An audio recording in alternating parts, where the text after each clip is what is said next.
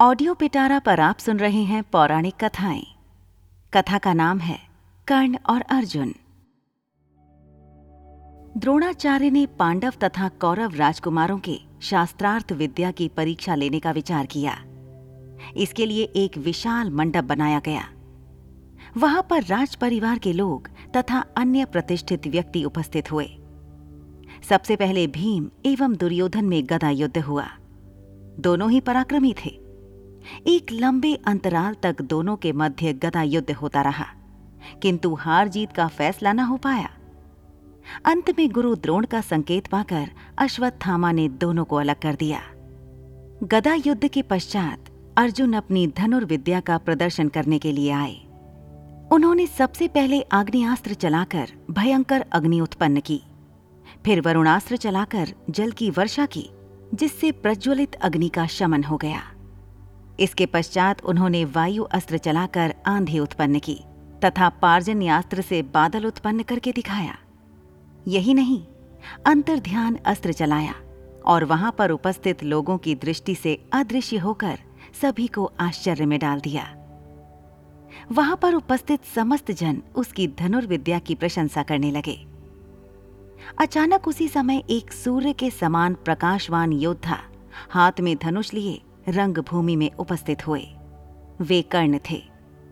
कर्ण ने भी उन सभी कौशलों का प्रदर्शन किया, जिसका कि प्रदर्शन अर्जुन पहले ही कर चुके थे। अपने कौशल का प्रदर्शन कर चुकने के पश्चात कर्ण ने अर्जुन से कहा कि यदि तुम्हें अपनी धनुर्विद्या पर इतना ही गर्व है तो मुझसे युद्ध करो। अर्जुन को कर्ण का इस प्रकार ललकारना अपना अपमान लगा। अर्जुन ने कहा, बिना बुलाए मेहमान की जो दशा होती है आज मैं तुम्हारी भी वही दशा कर दूँगा।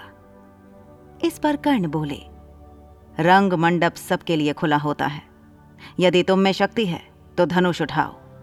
उनके इस विवाद को सुनकर नीति मर्मज्ञ कृपाचार्य बोल उठे, कर्ण, अर्जुन कुंती पुत्र हैं। वे अवश्य तुम्हारे साथ युद्ध के लिए प्रस्तुत होंगे। किंतु युद्ध के पूर्व तुम्हें भी अपने वंश का परिचय देना होगा। क्योंकि राजवंश के लोग कभी नीच वंश के लोगों के साथ युद्ध नहीं करते। कृपाचार्य की वचन सुनकर कर्ण का मुख श्रीहीन हो गया और वे लज्जा का अनुभव करने लगे। कर्ण की ऐसी हालत देखकर उनके मित्र दुर्योधन बोल उठे, हे गुरुजनों, एवं उपस्थित सज्जनों, मैं तत्काल अपने परम मित्र कर्ण को अंग देश का राजपद प्रदान करता हूँ। कर्ण इसी क्षण से अंग देश का राजा है। अब एक देश का राजा होने के नाते उन्हें अर्जुन से युद्ध का अधिकार प्राप्त हो गया है। दुर्योधन की बात सुनकर भीम कर्ण से बोले, भले ही तुम अब राजा हो गए हो, किंतु हो तो तुम सूत पुत्र ही। तुम तो अर्जुन के हाथों मरने के भी योग्य नहीं हो। तुम्हारी भलाई इसी में है कि शीघ्र जाकर अपने घोड़े तथा रथ की देखभाल करो। वाद विवाद बढ़ता गया और वातावरण में कटुता आने लगी। यह विचार करके कि बात अधिक बढ़ने ना पाए द्रोणाचार्य एवं कृपाचार्य ने उस सभा को विसर्जित कर दिया। ऐसी ही इंटरेस्टिंग किताबें कुछ बेहतरीन आवाजों में। सुनिए सिर्फ़ ऑडियो पिटारा पर। ऑडियो पिटारा सुनना ज़रूरी है।